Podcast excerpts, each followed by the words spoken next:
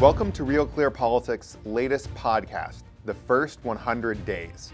I'm David Byler, and I'll be your host as we examine President Trump's first 100 days in office. In our first episode, managing editor Emily Goodin talks with former Bush press secretary Ari Fleischer about the first impressions the Trump administration is making and its relationship with the press. Then, Joel Weickgenant, the managing editor of Real Clear World, talks to Vera Viki Freiberga, the former president of Latvia, about how a vulnerable NATO ally is reacting to the expected foreign policy of President Trump. It's part of Real Clear World series on America's role in the world under the Trump administration. Check it out at realclearworld.com. First up, Emily Goodin talks to Ari Fleischer. We're joined today by Ari Fleischer, who was President George W. Bush's press secretary from 2001 to 2003. Thanks for being here, Ari. My pleasure. I wanted to start off by talking about the first impressions that the Trump administration has made. We all saw on Saturday when Sean Spicer came out to lecture the press corps on their coverage of the inauguration crowds. But then on Monday, in his first press briefing, we saw a little more conciliatory note and a little more friendly press secretary. And I just wanted to get your thoughts on the first impressions that the Trump administration is making in the public relations arena. Well, I think as always with the Trump administration, with President Trump, if you like him, you love it. If you don't like him, he's given you more reasons to not like him. Uh, I try to see the issue from both sides. And my take on how Sean did was Saturday was a mistake by the White House. The White House fumbled on Saturday, but Sean recovered the fumble on Monday and made a first down. Mm-hmm. I'm curious, too, your thoughts on this kind of incident with the Martin Luther King bus in the Oval Office. And the reason I wanted to talk about it is mainly because the administration keeps bringing it up. And so, what happened is the White House press pool, which is the small group of reporters that go into a presidential event because not everyone can fit, and they write up a little report. They went into the Oval Office Saturday night, and the reporter wrote that the Martin Luther King bust had been removed from the Oval Office. And later it was shown that it is actually in the Oval Office. The reporter just didn't see it or missed it, or there was a mistake made that the reporter apologized for. But we've seen the Trump administration bring this up over and over again. And I'm, I'm wondering about two things. Are they going to nitpick a lot on the media and hold the media, media accountable for as they said? And is this really truly bothering them, or is it a bigger issue? Well, two things. Number one, you're right, the reporter apologized right away, but this exposes one of the fundamental flaws of how journalism works these days. Why didn't the reporter, a good reporter, Zeke Miller from Time Magazine, stop and ask a White House official if the bust has indeed been removed before he hit Twitter? Why did he tweet first and ask later? Yeah. And this is a fundamental flaw in journalism. Reporters are under pressure from Twitter and social media to be fast and to be first and not to be accurate. And frankly, I don't blame the White House for using this as an example. They're right to use an example, and the press should dwell on this instead of just giving a short shrift. And reverse the situation. Let's say Donald Trump accused an opponent of doing something. And then he, two minutes later, realized he was wrong and he apologized. Do you think for a second the press would focus on Donald Trump's apology? The press would do exactly what Donald Trump is doing. They would dwell on the first mistake made and say, How could you have said that in the first place? Why did you say that in the first place? The press would never say that's nitpicking. That's called regular coverage of how the press does it, and now the press doesn't like it when the way they cover people is being applied to them. And that's a, a good segue to my next question, which is kind of, you know, from the media's point of view, as a member of the media, we struggle with this. How do you call out mistakes? Because, or sometimes deliberate exaggerations. And I'm thinking of a headline that's in the New York Times on Tuesday morning that says Trump repeats election lie in meeting with top lawmakers. And they're talking about how he said illegal immigrants kept him from winning the popular election. There were questions about their estimates of the inauguration crowds how do you hold each other accountable without it getting into fistfights? Well, here's my advice to the press. Number one, be neutral, be fair, be accurate. If you do that, things will fall in place. Two, just cover it. and let the implications be decided by the American people. Go on to your next story. What, what I think is the problem here is the press reports when Donald Trump does say something wrong. The New York Times today called that a lie about the number of undocumented voters. Fine. If that's what they want to write, write it. But then don't look for the country to rise up in umbrage and storm the gates of the White House and try, try to throw Donald Trump out.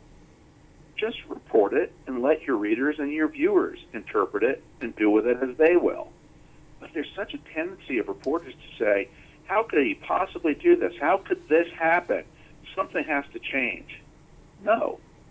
Your job is to cover the news. It's up to the American people to decide if something needs to change. And they'll do that when they go into the voting booths in two years. So just report the news, be patient, and leave the implications to the American people. That's interesting because in the briefing on Monday, Sean Spicer said that he feels like the media's default narrative is negative. And I'm curious what your experience has been from the White House uh, press briefing. Oh, I think I think Sean's 100% right about that. And it's particularly difficult if you're a Republican. You know, I, I started on Capitol Hill as a press secretary in 1983, and I've seen this my entire career that there is an ideological bias in the media against Republicans. It's so much easier to be a Democrat working with the press than it is a Republican. The the press has a proclivity to see issues much more through a Democratic lens than a Republican lens, and it shows up regularly in the coverage. I've never known an administration that didn't complain to some degree about press coverage, and that comes with the territory. Reporters should have thick skin and be used to it. But frankly, it doesn't matter if you are covering a president who loves you and praises you or is critical of you. The only job of the press is to be fair, neutral, and accurate. And maybe we can talk about kind of the broader relationship between a White House and the press corps, not just specifically this one, because it is a symbiotic relationship. They are a little dependent on one another. No question, it's a symbiotic relationship, and it's a long-term relationship. You, you have to recognize you're going to be working in close quarters with reporters for a long time. But here's the reason I think it's gotten so much more tense today.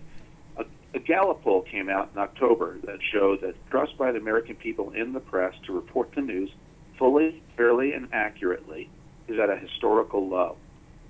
Only 13% of Republicans trust the press, only 30% of independents, and only 51% of Democrats. This is a crisis for journalism. Journalists have lost the faith of the American people. And I think the reasons you're seeing the Gallup poll show it's so pronounced, particularly among Republicans and independents, is because the press was largely soft on President Obama for eight years. And unless and until Repub- the press can regain the trust of the American people, they will make themselves vulnerable to whatever changes or fights Donald Trump wants to make or get into. The press has got to take seriously the decline in trust the American people have held for them. It's a real crisis in what the press has been doing, and I don't think the press takes it seriously. I think they acknowledge there's a problem and they just go back to their same old habits. I'm curious how you think that trust can be repaired, and I'm thinking of a talk Marty Baron, the Washington Post uh, editor in chief, gave to Vanity Fair, where he said, We've lost being the voice for those who feel left out, for those who feel they're being passed over by the system. And that was his take on it. And I'm curious what yours I, is.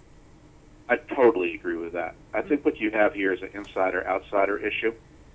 And the press, is, press particularly in Washington, consists so much of people who are traditionalists, insiders, have seen it the way it's been in Washington forever, and they just can't relate to a guy like Donald Trump. They don't like him personally, and the changes Donald Trump wants to make leave them uncomfortable. And I'll give you an example. When President Obama won, the press immediately said the race was historic, his win was historic, first African American president. Fair enough. If Hillary had won, I think you'd have the same coverage, historic, first woman president. Fair enough. Why didn't the press regularly, from election day forward, say how historic Donald Trump's victory was? Why wasn't that the tone of inauguration? First outsider elected as president.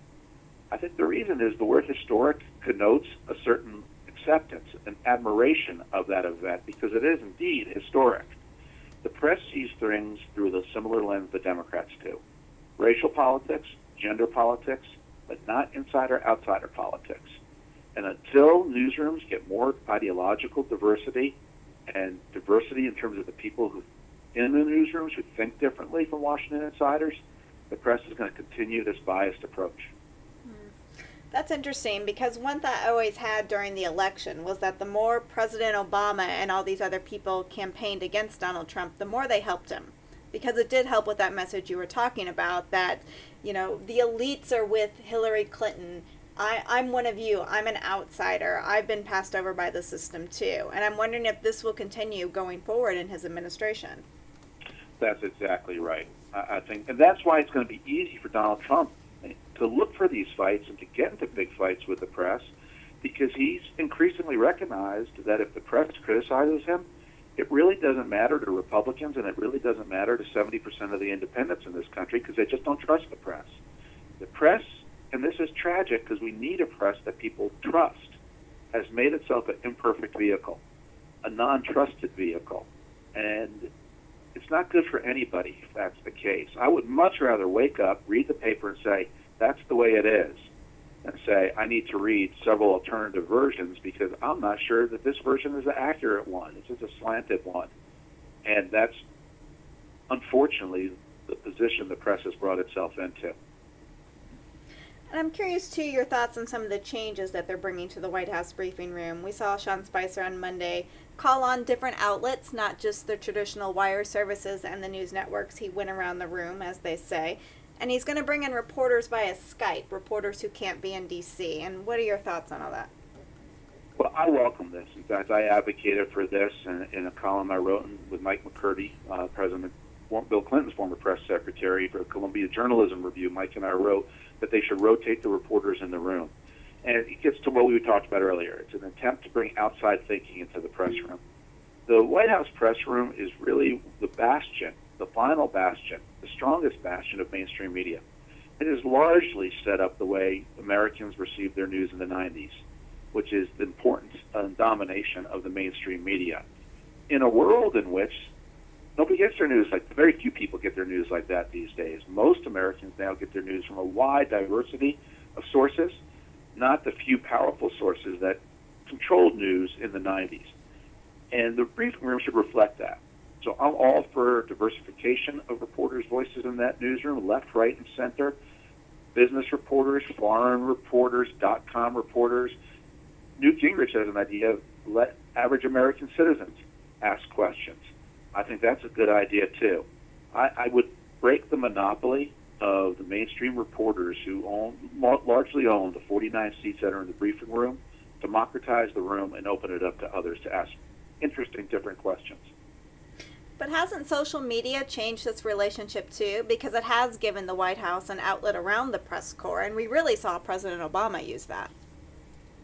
Absolutely. Social media and the technology the White Houses now have has changed everything. You know, when I was there, if I'd even thought about releasing a video, and I was there in 2001 to 2003, it would have been called government propaganda. Oh, the Barney Nobody cam was great. It. We did do a Barney cam. We attached a little camera to Barney the dog, and he wandered around. People loved it. Uh, you could do it with a light touch. If you ever tried to do it on something serious, a policy, the press would have hammered us for government propaganda. But now, with technology and Facebook and Twitter and Instagram and YouTube, it's so easy to do and it's accepted. And so, yes, it's easy for pre- well, the White Houses now to go around the press corps but my point here is the responsible thing is to go through the press corps and go around the press corps. Talk to the American people through a variety of means. The mainstream media should not have a, a monopoly on how people receive their news from the White House. And finally, are we going to see the Trump administration and the White House press corps continue to come to blows, or do we think they're going to be able to hug it out? You know, I think it's going to vary from day to day and from week to week. Uh, Donald Trump was elected to change Washington, and changing Washington includes changing how the press corps thinks. So it won't surprise me if there are, are fights along the way on a regular basis. That comes with change. And I just hope that the fights are much more like Monday's briefing than Saturday's briefing. It's not helpful to anybody if it's vituperative, if it's over the top, if it's too angry. Uh, there will be flashes of that as part of the briefing, but it's a long-term relationship, and the best long-term relationships are ones that are have a little more thought and a little more calm to them, as much as you're going to fight anyway. And that's a great note to end on. Thanks for being with us. You're welcome. It's my pleasure. Finally, Joel Weickgenant talks to President Freiberga. Uh, who is it among Latvian people who find Trump attractive? It's quite it's it's quite a, a, a I, it, uh, I talked to a, to a, uh, to one of the neighbors uh, of mine in, out in the countryside who is uh, um, who is a hunter, you see, and, and, and very much a he-man, and, and he thought that, uh, you know, he sort of liked that he-man image that, that uh, Mr. Trump uh, projected. I, I, I think many people interviewed, uh, as I was watching television, of those who attended the inauguration on the street, they seem to be attracted to the image he projects. Uh, but uh, generally, of course, I think to, to be serious about it, uh, what does concern us as well as uh, frankly, I think um, many Europeans is uh, uh, the uh, newly elected presidents, uh, the newly conferred presidents, um, way of looking at the world. Uh, phrases like everybody has gotten rich at America's expense and um, and it seems like he's positioning America as alone, us against the rest of the world. And this is completely the contrary of what for decades America has stood for. Uh, and truly, it's uh, disconcerting. Um, first of all, uh, the transatlantic link, his uh, skepticism, skepticism about, uh, about NATO, um, his uh, doubts about uh, how much uh, the U.S. should be investing in it and in the defense. Uh, these are very serious questions. Could you explain, from a Latvian point of view, to a skeptical American audience, why an arrangement between Putin and Trump, or between Russia and the U.S., uh, concerning Central Europe and Eastern Europe, would actually make war more likely? Well, let's start with a uh, with a post World War II period, uh, where after being allies against Nazi Germany, um, uh, Russia and the United States quickly became uh, the leaders of two opposing poles in the world: uh, the democratic or the free world uh, and the communist world, and each accusing the other of, of having imperialistic designs than wishing to extend its influence. And to some extent, uh, you could say that, well, uh, wishing to extend democracy to the rest of the world, um, you may call that imperialistic, but it's not quite the same thing as imposing a totalitarian ideology. So that was what the Cold War was about. All through these years, all the presidents that you have had in the States have been absolutely uh, unanimous uh, in their position uh, in terms of the wish to restore democracy in the whole of Europe and not just the part that was liberated after the end of World War II by the Allied forces. Because the western part of Germany, for instance, became a, a, a, truly a democratic republic, whereas the one that called itself a democratic republic became a communist uh, totalitarian state with, with a, a, secret police, the Stasi uh, regulating everything in close collaboration uh, with Moscow like the rest of the satellites or the countries that were actually incorporated illegally, uh, like the Baltic uh, three countries.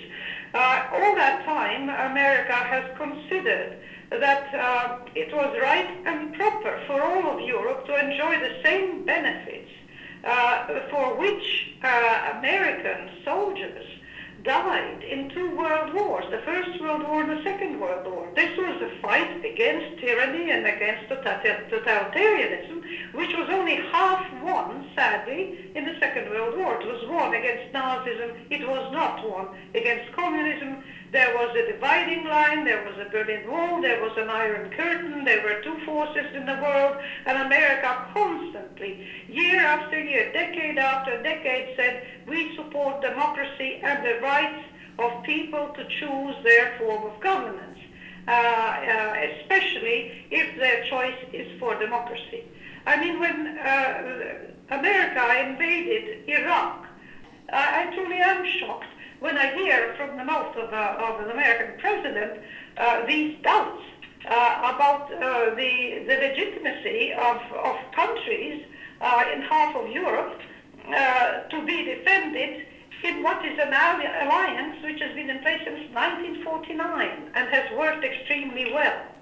Now, if the United States is does retrench from that alliance and and uh, not indicating that they will, but if let's say they do, what can Europe can Europe do to stay united and face down the threat that comes from its east and uh, the threat from Russia, and what specifically do you think Central and Eastern European countries, Baltic countries, can do to, uh, to, to uh, in reaction to what will be a major geopolitical shift?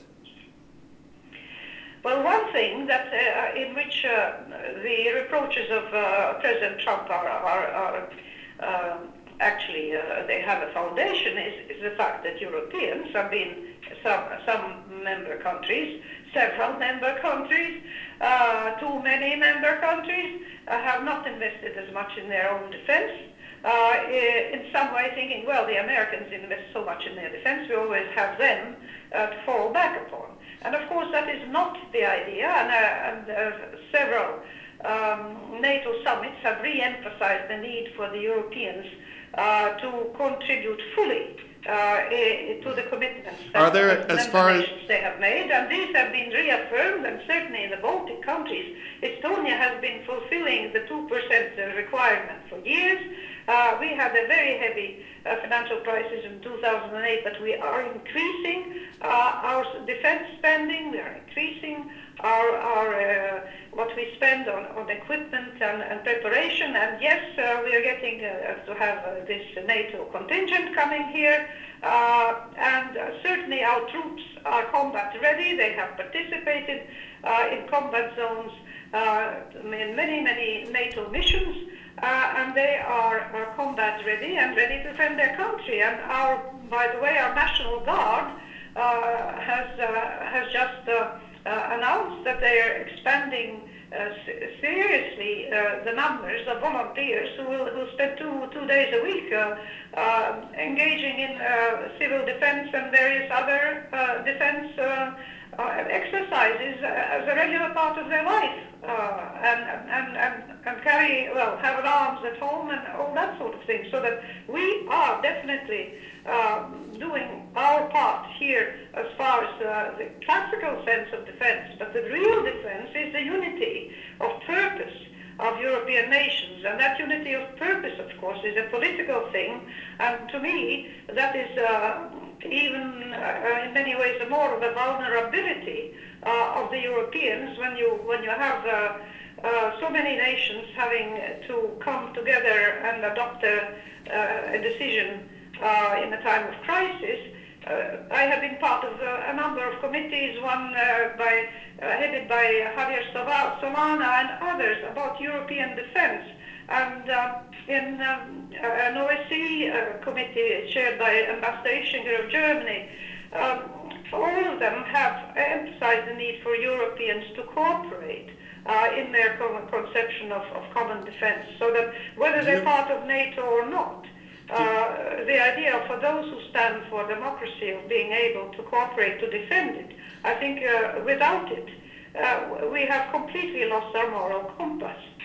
Um, uh, already since the Wales summit, I would say, NATO has been uh, really pushing its members to be more active. They have been doing that. That's precisely what they've been doing. Our defense uh, budget here in Latvia has been increasing as our economy uh, recovered. I mean, every year and there's a commitment to continue this.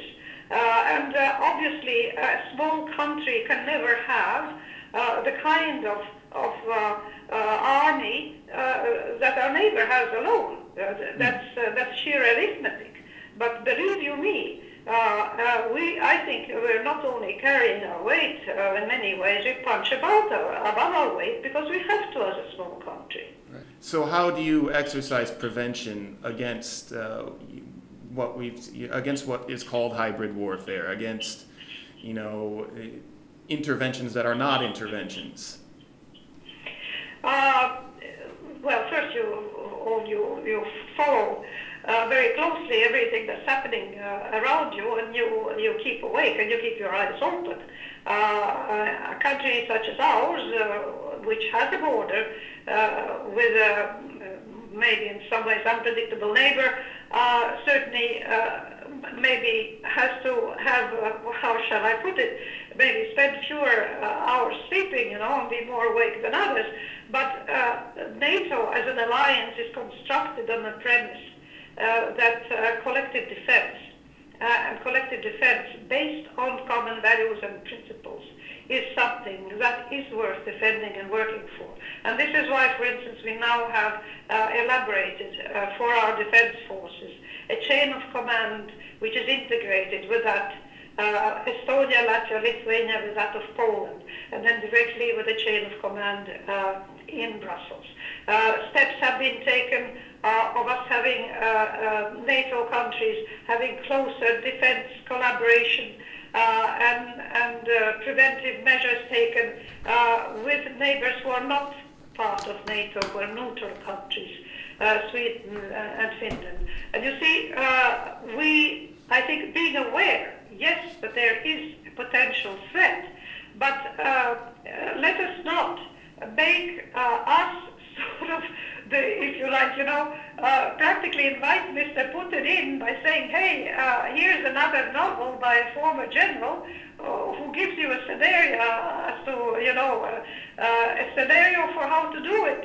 Uh, and if you like, the worst case scenario would be if actually, yes, if they did that in the books, Mr. Putin says, well, those Westerners are such cowards, and they're so indifferent to each other that they'll never lift a finger for anybody except themselves. Uh, and, but that, frankly, will be the, the end of not just uh, the border countries who are directly maybe more, more uh, like in the path of such a uh, motion. But it, believe you me, it will be the whole world that will be affected by it. And don't kid yourselves that you will remain right. in safety if uh, if NATO countries here uh, uh, start being invaded. Believe you me, that will be a very serious uh, bell that tolls for EU as well. one last question. Um, do you uh, what are your hopes and fears as far as the future for NATO right now?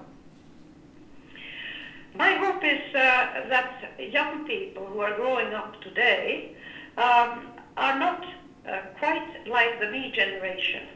That uh, we heard the me generation taking over power in Washington. I thought when I was listening to the inaugural speech, uh, but. Um, I see, uh, I, I meet with a lot of young people, both in in the Caucasus. Uh, I've been to Central Asia and to Africa. Uh, I've Club de Madrid. I, uh, I've been to South America.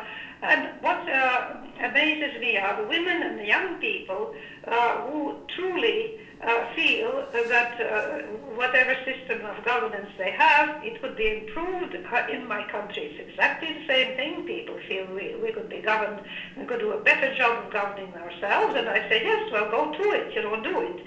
And that is what I say to everybody across the world. And this, uh, the, the slogan that President Obama had about yes we can. Well, that is the principle of democracy, that you have a, a belief, you have a faith, you have an, um, an objective, uh, but good governance involves everybody believing in good governance, in believing in justice, in believing in human rights, in believing in the value of human life and of human aspirations. And everybody who talks about it doesn't put it into effect. Well, they just have, they do also have to uh, roll up their sleeves and, and not just for, for breaking up unions, but for, for constructing both their country to be better, stronger, more beautiful than it ever was. And by so doing, I feel that in Europe, you see, I'm very much a Latvian patriot, but I'm also very much a European patriot. I spent so much of my life in Canada that I can't, uh, uh, you know, I, I, I feel for Canada as well. Indeed, for any country I visit, I feel for it. And I, my best wish is that people would understand that solidarity and the adoption of human, humanitarian values and of democratic forms of governance is for the benefit of most people for most of the time, uh, and it uh, harms uh, only those who are not able to, to, to use this, this freedom as they should. Well, thank you very much. That's an inspirational note to end on, and uh, thank you so much. Really appreciate it. It's been a pleasure talking. Thanks for joining us. Please leave any feedback and comments at realclearpolitics.com.